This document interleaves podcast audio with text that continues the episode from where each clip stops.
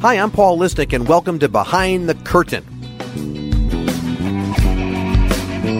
And good day, everybody, and welcome to Paul Lisnek Behind the Curtain, our venture here on WGN Radio, which uh, gives me a chance. Well, as you know, on the television side, of course, I'm the political analyst. On the radio side, it allows me to do some other things and getting into some entertainment. But today, I stick with my roots, my roots of politics, because my guest for this entire show, no splitting it up this time, is David Cay Johnston, uh, the author of many books, but the one we're talking about today is his newest. It's called The Big Cheat how Donald Trump fleeced America and enriched himself and his family. Uh, now, David is a uh, an investigative reporter. He's written other books. This is not his first, as I've said. It's one called "It's Even Worse Than You Think: What the Trump Administration is Doing to America." Uh, that was back in 2018. The Making of Donald Trump, perfectly legal. What people do to their taxes so rich people don't have to pay money. All sorts of things.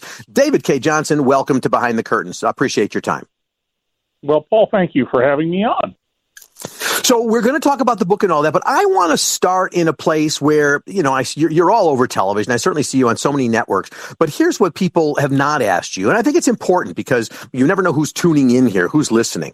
And so the, you, it's fair enough to say that you don't put Donald Trump in a very positive light in your writing. Um, and so what I want to ask you is for those people who might tune in who are Trump fans, uh, Trump supporters, who, you know, who aren't going to believe anything we're about to talk about, they're going to accuse you of being a never Trumper. You were out for him from the beginning. You're making all this up. So let me, let's address that right up front. How can we know we can trust your findings and your analysis?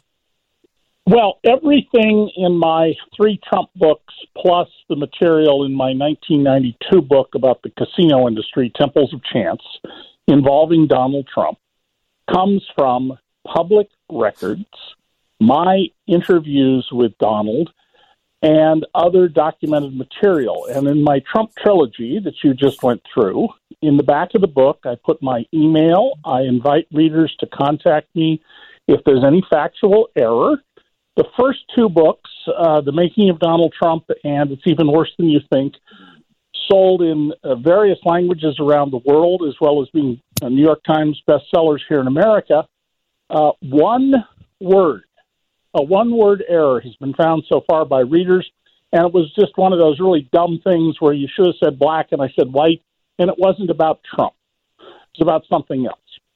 Uh, so one one error, and I've known Donald now for almost thirty four years, Paul. Uh, uh, everything I wrote about him when I was especially closely following him in the late 80s and the 90s has held up over time. Every single fact uh, so my track record so far has been on writing about Donald spot on perfect because I'm very careful about what I do.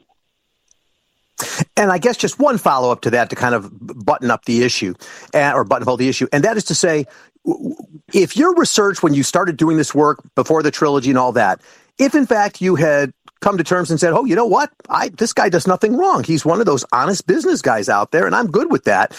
Maybe you wouldn't have written the books, but is it fair enough to say then then that would have been your conclusion? And you, if you wrote a book, that's what it would say.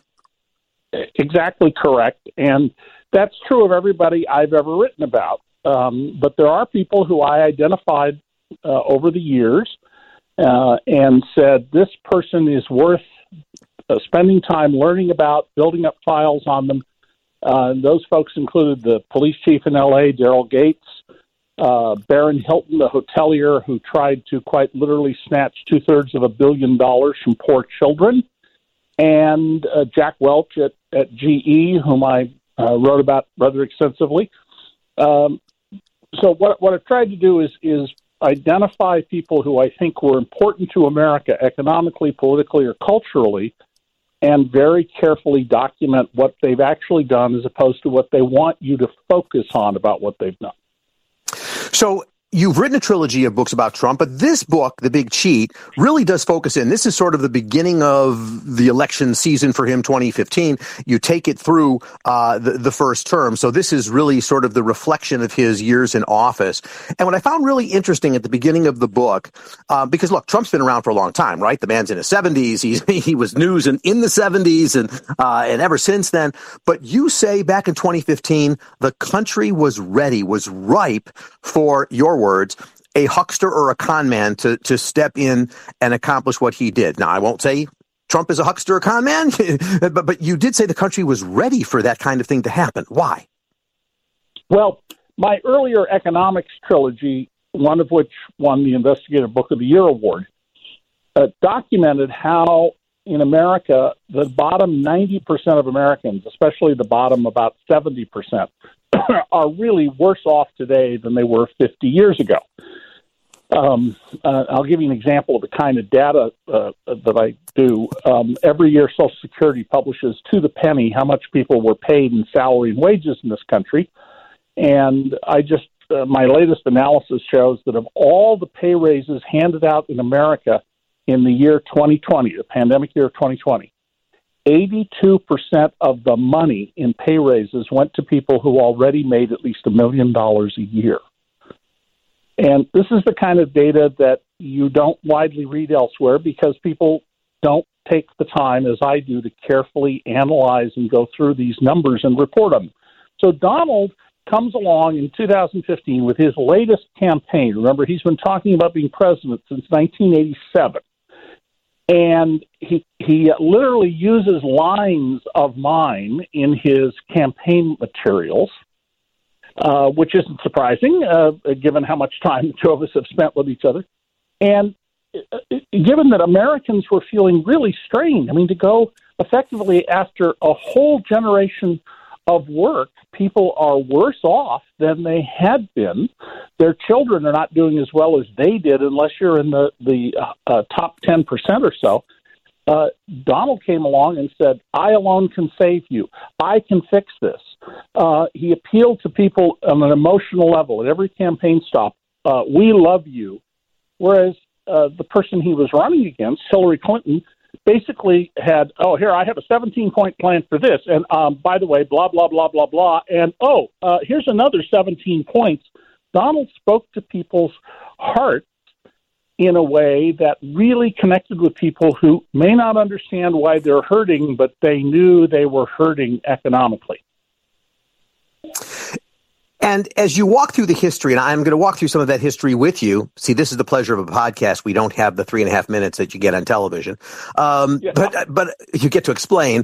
But I, have got to start with sort of like fairly recent news, which was it was only maybe at this point a couple of weeks ago or so that the uh, special prosecutors, the special business prosecutor folks who are working with the New York uh, uh, AG's office, quit and now right. we don't know what their investigation says. We we don't know what's going on, but all we can do as as lawyers and, and, and analysts and such is kind of guess what's happening. And so the best guess that people have been putting together, I'm, I'm a lawyer myself, even though I don't practice anymore, but the best guess has been that um, it's probably because the the new uh, district attorney basically said, you know what, there's nothing here, and we're not proceeding. And these guys said, then we're out of here. Is that a reasonable conclusion, Ben? Because if it is, then when we look at all of your research, don't we say, well, maybe it's just all wrong because, hey, even those investigating may have come up with there's nothing here.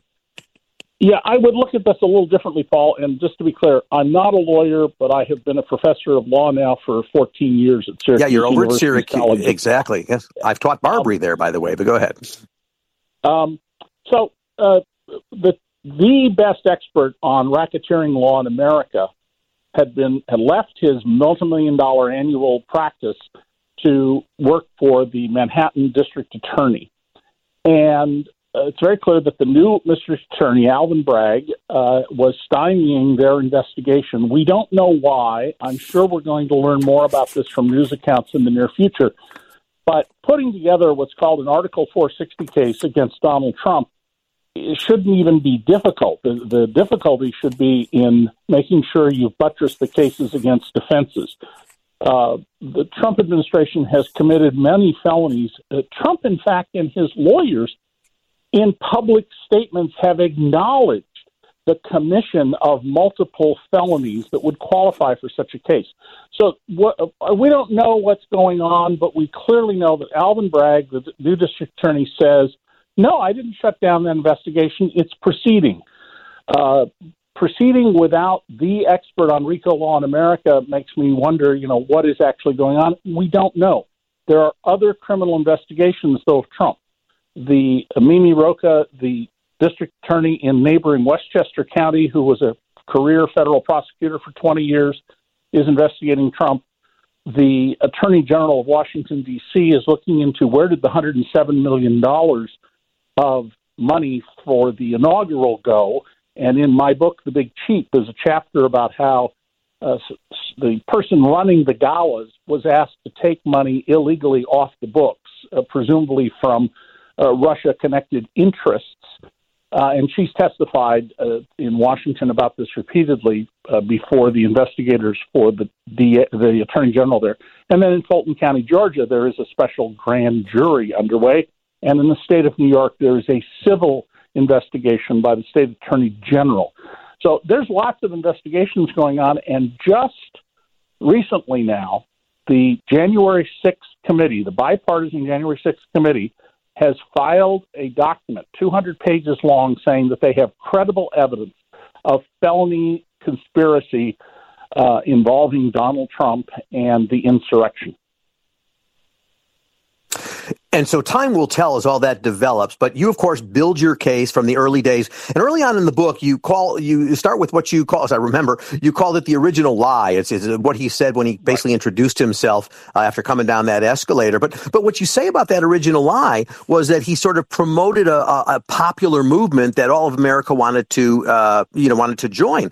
But that as you look back now, several years later there's probably millions of Trump supporters around the country who would go, "Well, that's not a lie. We he did bring us something we've wanted. We put him in office." Well, and no, I agree. I mean, look, there there are millions of people who voted for Donald Trump. Not as many as voted for Joe Biden or for Hillary Clinton, but there are millions of them. Many people continue to believe that Donald Trump is the person he sold you on uh, and that's what my books have been about. I mean, as others have observed, I probably know more about his, his finances and his business activities than any other journalist. And so I have very carefully documented from the public record his behavior, whether it's the extraordinarily deep involvement he had with a major drug lord for whom he did extraordinary, truly extraordinary favors and whose case was handled in a very unusual way to showing how uh, his son in law, after on the orders of Donald Trump getting a national security clearance, uh, the experts in this field wanted to deny him a national security clearance, and anybody else would never have gotten one based on what I show in the book. His involvement with Middle East uh, interests to bail himself out of a billion dollar business error that threatened to sink the Kushner family fortune, and how in doing that, Donald Trump attacked American allies and helped people who are just really monstrous governments, but who were bailing out the Kushner family. And this is submarining American national security to advance the family's business interests. And I don't think, Paul, most people understand that. I mean, the fundamental thing I do in the big cheat is stories appeared. There'd be one in the uh, Wall Street Journal, and then the New York Times or Bloomberg, the business news agency, or AP. And they were just a bunch of loose threads. It's like if you walked into a, a, a millinery shop and there's just pieces of, of thread on the floor. And I wove all of these into a tapestry to show you in understandable English. You don't have to be a business expert or a finance expert. Here's what was going on in this administration. And we've never had things go on that way. We've had lots of presidents who were uh, dumb or corrupt or whatever, but we've never had a president who turned the White House while they were in office into a family and friends uh, money machine. Uh, people do that when they leave office. I mean, look at the the Clintons. They left office and then they got rich from the activities they did. Uh, Gerald Ford, same thing. Ronald Reagan, same thing. le- after they left office, not using the powers of the presidency to steer money into their pockets and take care of themselves and other people on a grand scale to the point where two different inspector general reports recommended criminal prosecution of cabinet officers. You know, and by the way, I do want to, many reviews of your book, The Big Cheat, have talked about how easy it is to read. I want to affirm that because I'm not an accountant.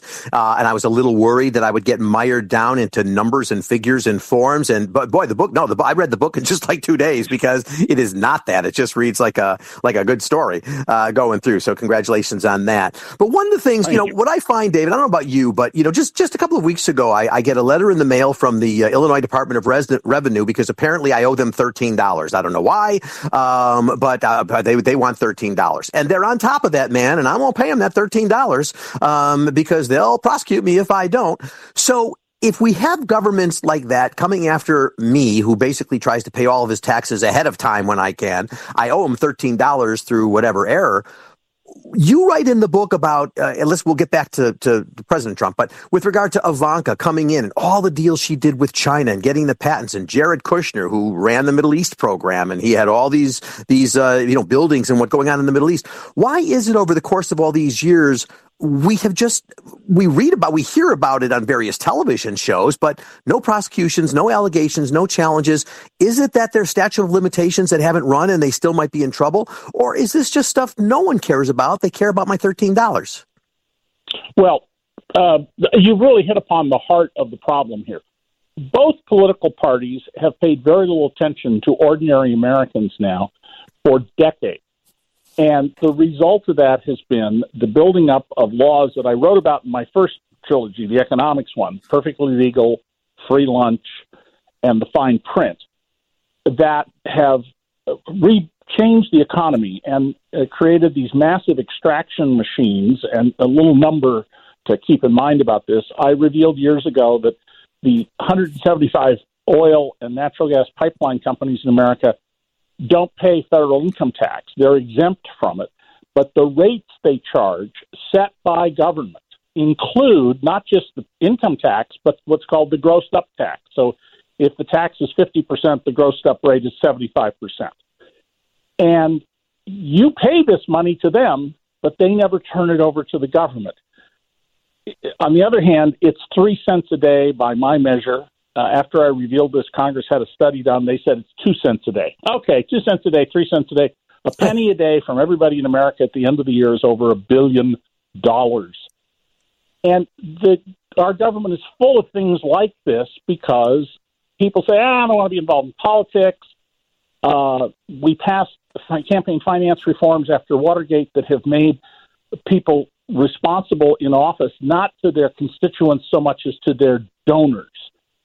And so we have really serious problems here. And in, in the tax area, my next book, the book I set aside when Donald announced seven years ago, is a whole new federal tax system that's been gone over by numerous experts who all say it would work if the public will support it because the people who profit off our tax system and many many people actually are better off after taxes than before hard as that is for people with a paycheck to understand um, they're going to want to kill this right away because it would make them pay taxes like everybody else.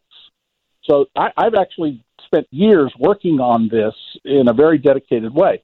Now, Donald never being charged, his family never being charged, that goes to two problems. One is we have very weak white collar crime laws in America, and we make very little effort to enforce them. Uh, it's not like the way we treat uh, street crime, blue collar crime. Although I'd point out that only about half of murders are ever solved by the police. So lots and lots of people commit crimes in America and get away with them. But in the area of white collar crime, which is what the Trump family has been doing since the 1800s, there's minimal law enforcement. And uh, Donald uh, had as his second father, that's his term, not mine, his mentor, the notorious lawyer Roy Cohn who taught him when he was in his 20s never, ever apologize, never acknowledge error. If law enforcement comes after you, they're corrupt. The police are corrupt. The prosecutors are corrupt. You're as pure as the driven snow. never concede an inch.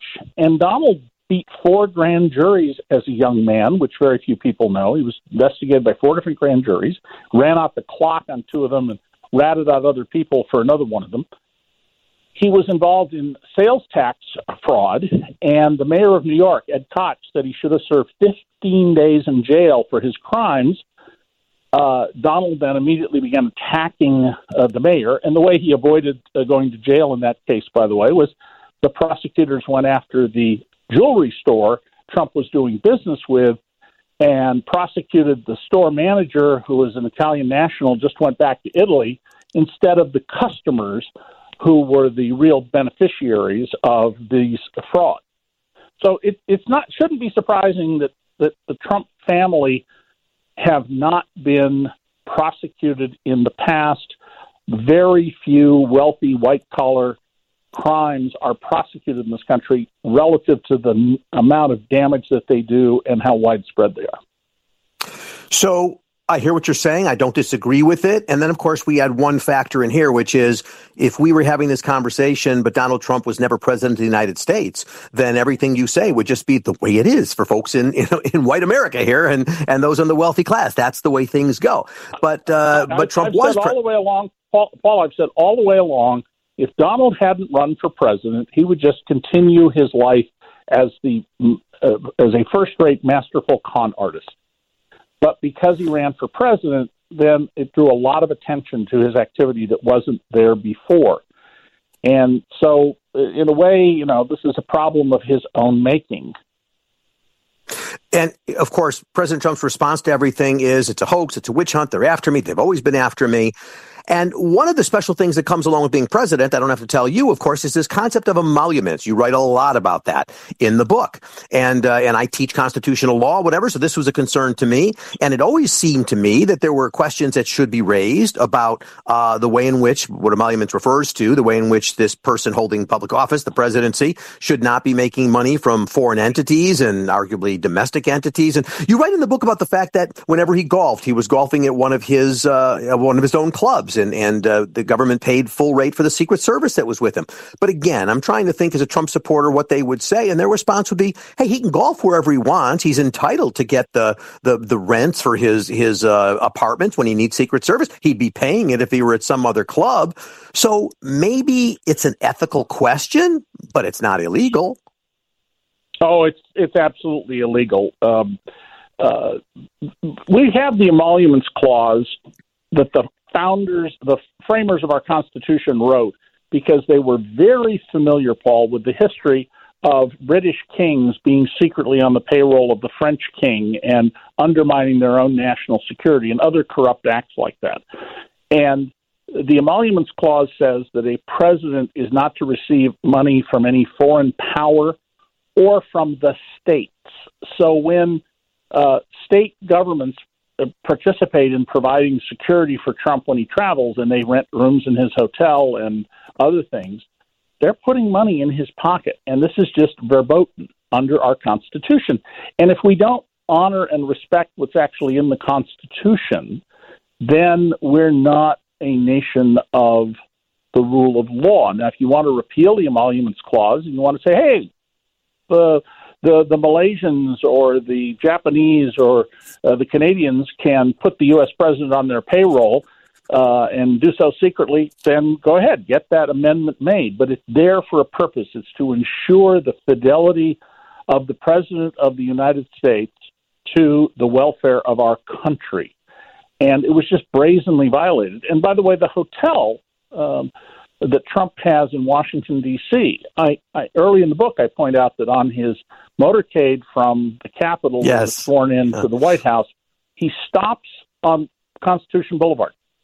None of the TV stations airing this pointed out he stopped in front of his hotel, but I assure you, every grifter in Washington, every lobbyist, every foreign country's diplomat understood this was a signal that if you want a favor from the Trump administration, you will pay tribute and show your um, uh, uh, bona fides to them by going to his hotel and other places. And that's exactly what happened. The Saudis made a big show out of renting out whole floors when the head of uh, T Mobile, the German phone company, wanted this $23 billion deal, along with another guy named uh, Son, who's from Japan, a deal that the Obama administration had rejected. Huge show made out of going to the Trump Hotel, ordering meals, uh, getting rooms, getting attention to that hotel, and then they got their deal approved, even though the terms of that deal would have uh, were connected to a plan to allow dangerous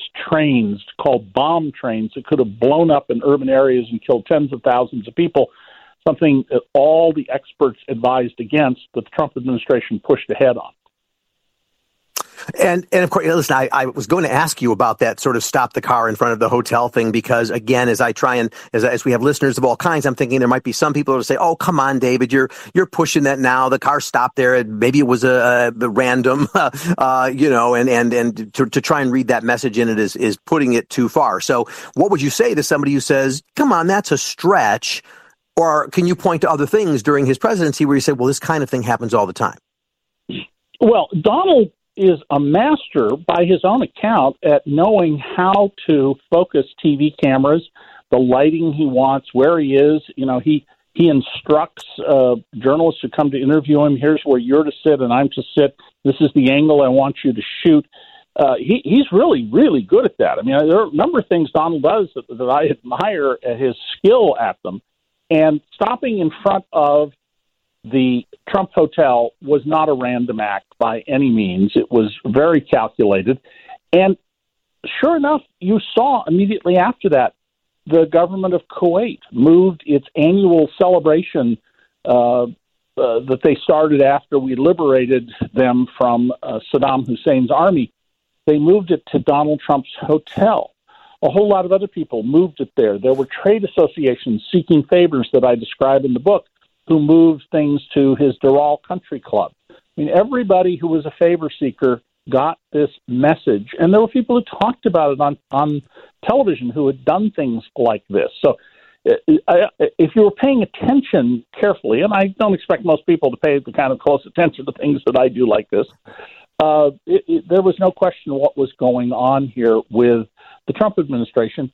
And in the transportation department, Donald Trump's Transportation Secretary Elaine Chao, also known as Mrs. Mitch McConnell, right. she did the same thing. She turned the Transportation Department's top leadership into the marketing arm of her father's shipping company, which primarily ships uh, wheat and ore and other dry bulk goods between China and either the U.S. or Brazil. And she basically only spoke to communist Chinese journalists through her uh, four years in office. Uh, and the inspector general report, you know, says she did all these things illegally. Uh, she had government workers maintaining her father's Facebook page and doing all sorts of other activities to promote her father's shipping business, for which the inspector general recommended she be criminally prosecuted. Chances that the wife of a senator will be prosecuted for those crimes? Oh, come on, you know. Well, let me happen. With just a couple of minutes left, let me just quickly do a follow up to that, which is to say w- that Trump might respond to you by saying, look, if people think staying in my hotels is going to curry favor with me, I can't stop them from thinking that, but I didn't tell them to do that. And number two, that money doesn't come to me. The money goes to the court, it goes to the hotel, it goes to the corporation. It's several steps away from my pocket.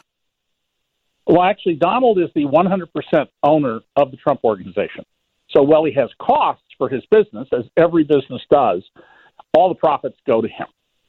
Um, uh, so that argument doesn't hold up at all. As for the other argument, um, okay, uh, uh, you can make that argument, but then why were you going to your properties and bringing uh, people there? Why were your cabinet officers, your chief of staff, all these other people there and making a show of it if you weren't trying to increase the business at your properties?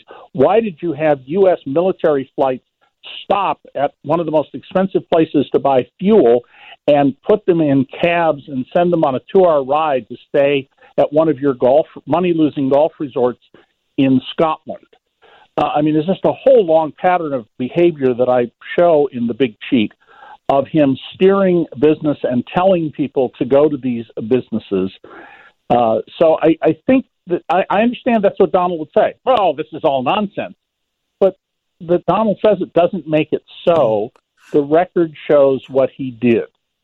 And and David, final question for you. I, I, wish I had another hour for you. There's so much in the book and so much to talk about. But listen, if, if, if you were putting money in Vegas, I'd put it on him running again in 2024. If you were putting money on whether he gets indicted, right now I'm, i think the odds probably favor him not getting uh, indicted with anything. My point is, if he runs in 24, if he wins, you look at all the financial stuff for all the Trump supporters, millions of them out there who say, I don't really care about any of this stuff you're talking about. Why should they care?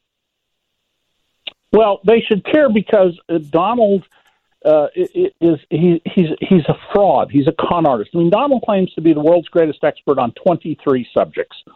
Uh, he claims to be uh, the world's greatest expert in all time on tax. I am a worldwide recognized authority on tax. I've lectured on every continent but Antarctica.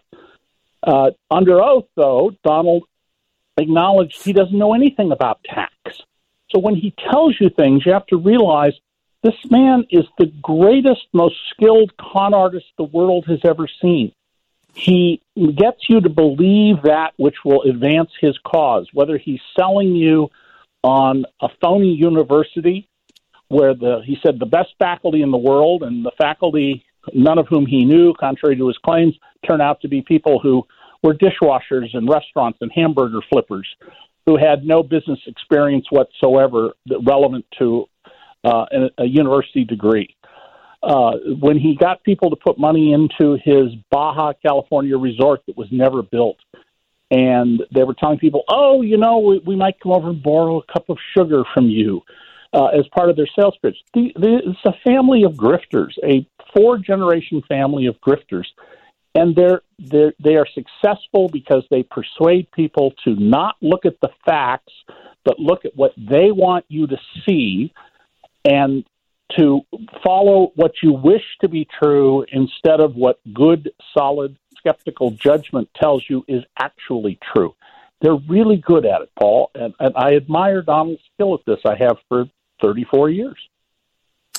David Cay Johnston, Pulitzer Prize winning David Cay Johnston, uh, who run uh, wrote for the New York Times and the best-selling author of "It's Even Worse Than You Think," and of course the newest book. Read it for yourself, folks. You make the determinations of, of how it uh, uh, how it feels to you. The Big Cheat: How Donald Trump Fleeced America and Enriched Himself and His Family. It's an, certainly a discussion worth having because Donald Trump ain't going anywhere fast. David Cay Johnston, thank you for your time. I appreciate it, sir. Thank you, Paul. Be well. Well, if you want to know more about what we've talked about here, follow me on Twitter, Facebook, Instagram at Paul Lisnek. That's P A U L L I S N E K.